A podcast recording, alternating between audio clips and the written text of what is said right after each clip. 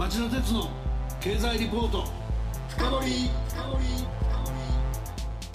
皆さんこんばんは。番組アンカー経済ジャーナリストの町田鉄です。皆さんこんばんは。番組アシスタントの杉浦舞です。さて今夜の町田鉄の経済リポート深掘りは国際標準から大きく遅れを取る日本。東京2020に期待されるレガシーとは？というテーマでお送りします。えー、本日のゲストである斉藤淳さんによりますと工業製品やテクノロジーもしくはダイバーシティ人材の多様性の世界でかつて日本は国際標準づくりを牽引する分野もあったのに昨今はすっかりそうした先進性を失ったばかりか元から遅れていた分野ではさらに遅れてしまった感があるようです、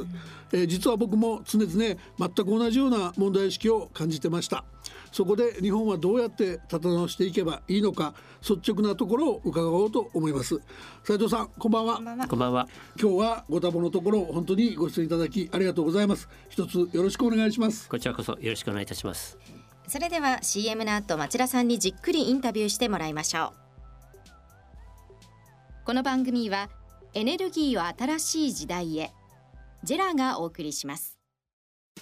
こんばんはミスタージェラです。金曜23時皆さんいかがお過ごしですか？え？私ですか？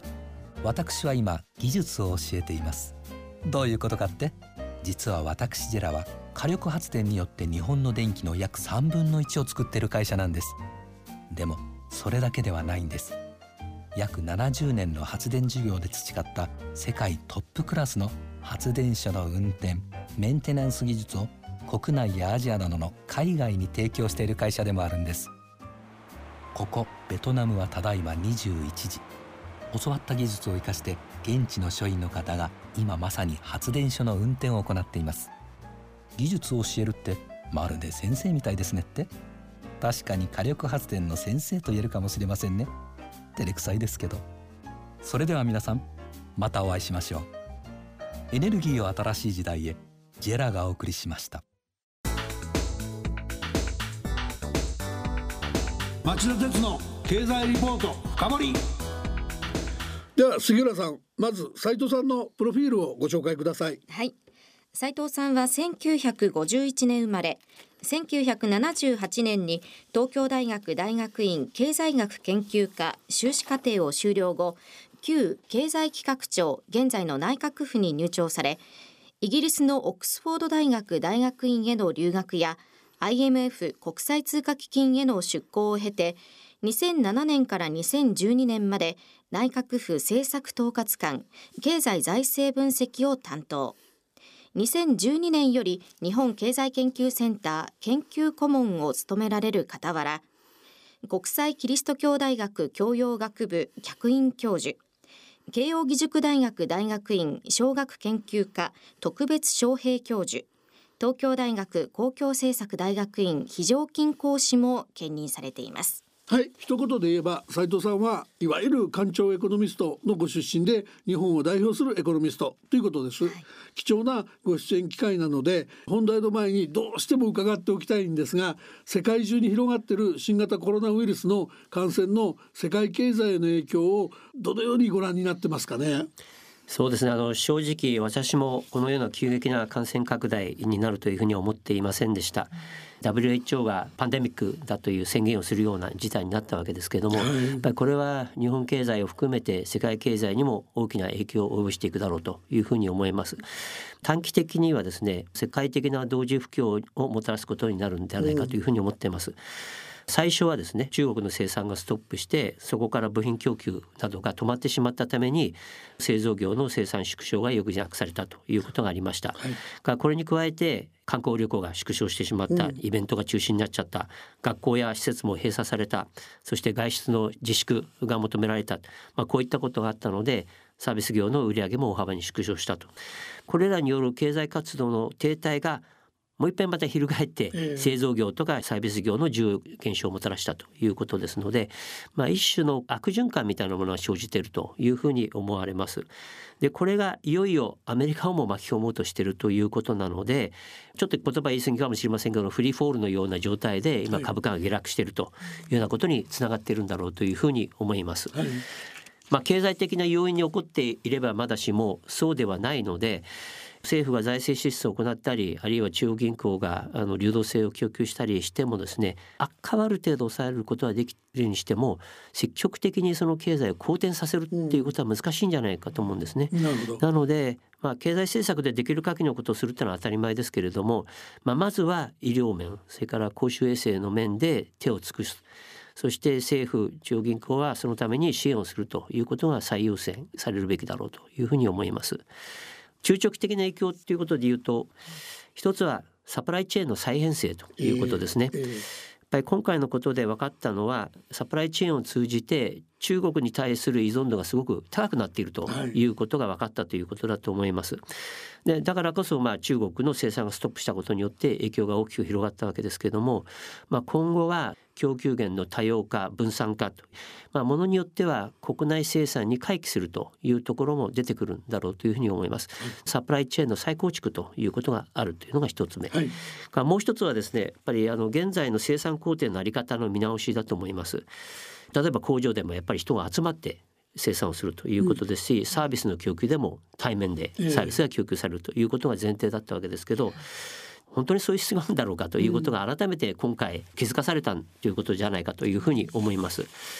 で今後はやっぱり製造現場でいうと AI だとかロボットというものがますます普及していくというふうに思いますし、まあ、サービス業でも、まあ、これまですでにあのネットバンキングだとかネットショッピングというのが普及してきましたけども加えて遠隔医療だとか遠隔介護だとかあるいはドローンによる輸送だとかサービスの遠隔供給みたいなものが出てくるんじゃないかというふうに思っています。でそういうことを背景に製造業でもサービス業でもこれまでのあり方っていうのは変わってくるしそれに伴ってテレワークというものもますます進んでくるんじゃないかというふうに思います。産業構造の変化働き方の変化そしてまあ生産のあり方の見直しというものが進んでくるんじゃないかというふうに思っています。デジタル革命を加速するような側面もありますね。そうですね。ありがとうございます。それでは斉藤さん、今日のテーマに入りたいんですが、斉藤さんが1月下旬に発表されたレポートを拝見すると、具体策として4つの分野を挙げて、日本が国際標準から遅れを取り、日本の弱みになっていると指摘されていると思います。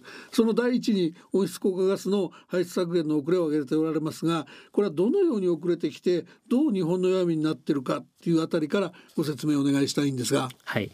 まあ、日本はあの1970年代に2度の石油ショックを経験しました。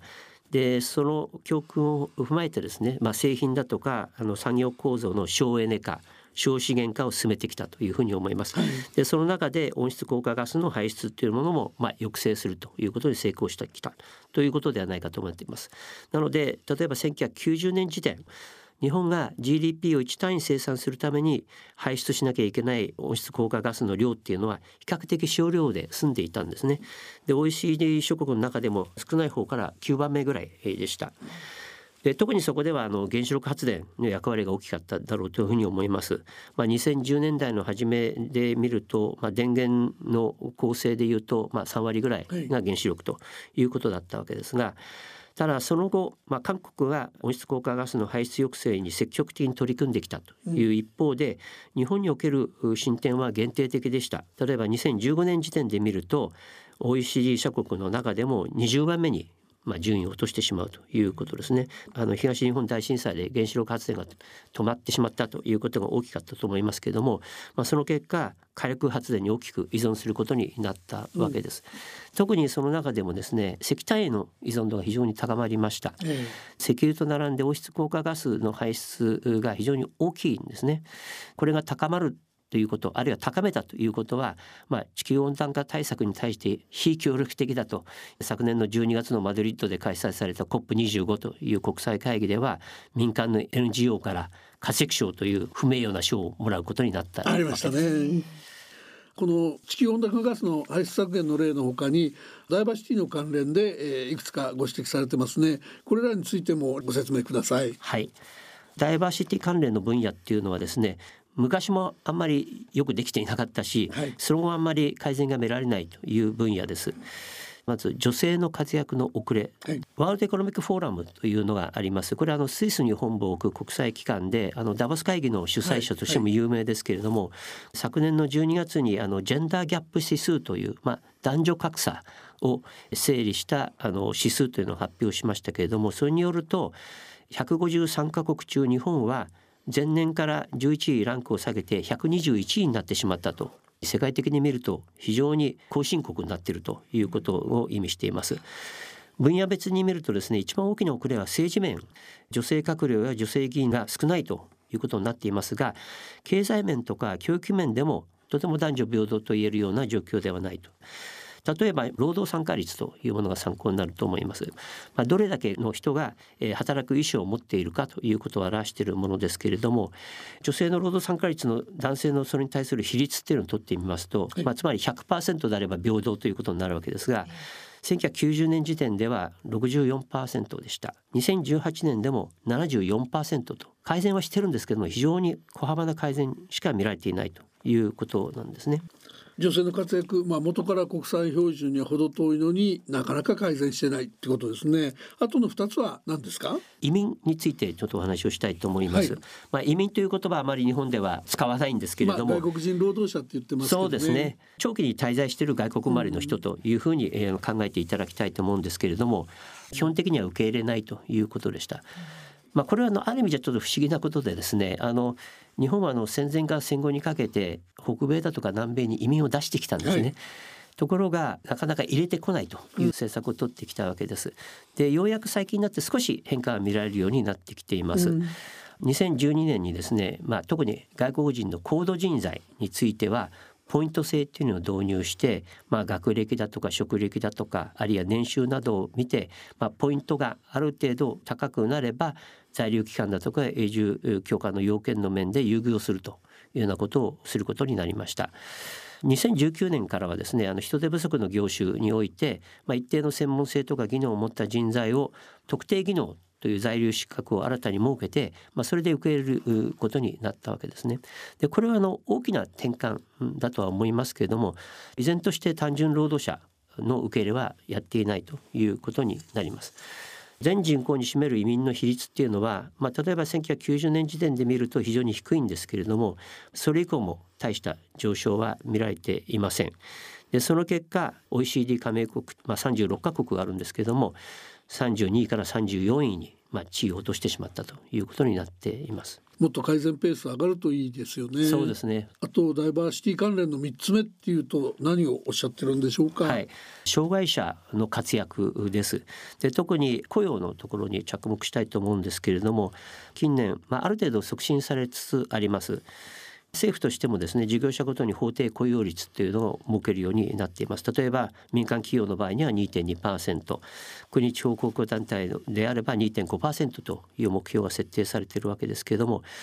これ自体はですねそれほど意欲的なものではないのではないかというふうに思います。目標としてね、えーはい、というのはあの、まあ、厳密になかなか比較することはできないんですね、定義が違うこともありますので。でただ障害者が全人口に占める割合が7.6%ぐらいという統計もありますのでそれに比較するとやっぱり低いということになると思います。なるほどで問題はですね、まあ、目標自体が低いんですけれども達成できてないというのが現実だということですね。昨年の12月に厚生労働省が障害者雇用状況の集計結果っていうのを発表してますけれどもこれを見ると民間企業の実雇用率というのは2.11%にとどまっていてでしかも目標達成している企業が全企業の48%しかないと。国地方公共団体の場合にも2.5という目標に対して2.31%しかできてないと、まあ、かなり遅れを取っているということだと思います。あの斉藤さんがご指摘いただいた数字の上でも全くそうだしやる気の上でもあの2017年6月に観光庁34期間中28期間で水増しがあるとか本当にやる気があるんだろうかというようなことを疑わせるようなこともありましたしアンケートを取ると実際にその雇われてる人たちは業務量とか作業環境で10%近くが不満と答えてたりするのでこれ定着させていくのも相当しっかりやらないとダメだなっていう印象ですよね。そうですね例えば EU の国々なんかを見ると特に北欧なんかではですねギャップが8割ぐらいまで縮まっていますので、まあ、かなり障害者雇用っていうのが健常者の雇用と近い水準まで高まっているということがあります。はい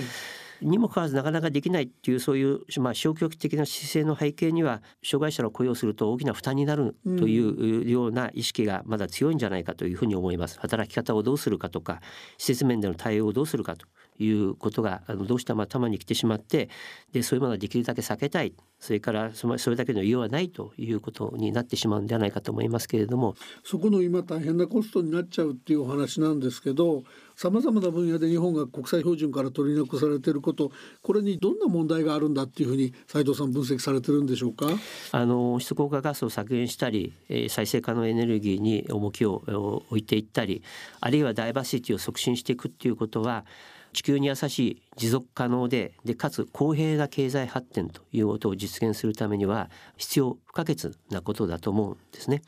実は長期的な経済成長にも寄与するものであるというふうに考えることもできるんだろうと思います。はい、日本はあの均一性を非常に重視してきました。で確かにですね円滑な意思決定の上ではそれが重要かもしれません。だけどもイノベーションっていうのは新しい発想が必要なわけで同じような考え方をしている人だけが集まっている中では出てこないんですね。やっぱりダイバーシティ多様性のある人たちの中で作り出されるわけなので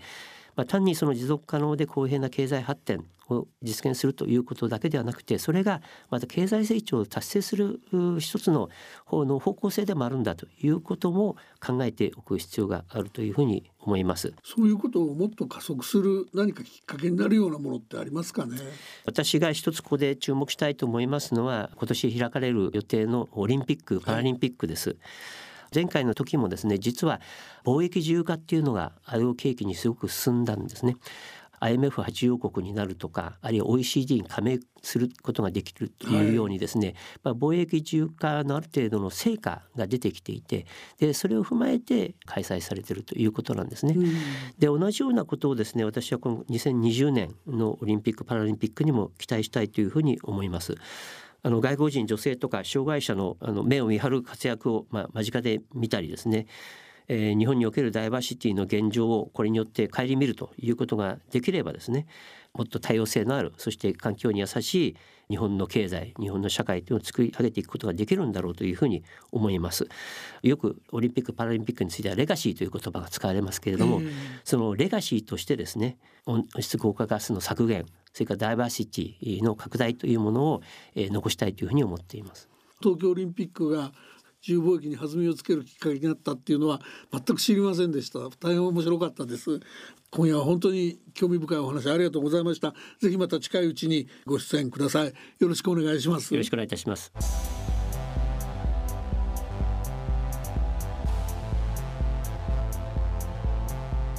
杉浦さん斉藤さんのお話どうでしたか、はいダイバーシティの分野は以前よりも意識が変わって理解も深まっているのかなと思っていたんですがまだまだなんですね、まあ、ぜひ飛躍の年になってもらって経済成長へとつながってほしいですね。リスナーの皆さんはどうお感じになられたでしょうか。さて来週は日本経済研究センターの西岡真一主任研究員をお迎えし2020年度の日本経済2年連続のマイナス成長へというタイトルでお送りする予定です。世界に広がるコロナウイルスの感染の影響が経済予測にも波及し始めたというお話になるかと思います。来週も金曜夕方4時の町田鉄の経済ニュースカウントダウンから3つの番組でお耳にかかりましょう。それでは皆さんまた来週。この番組はエネルギーを新しい時代へ。ジェラがお送りしました。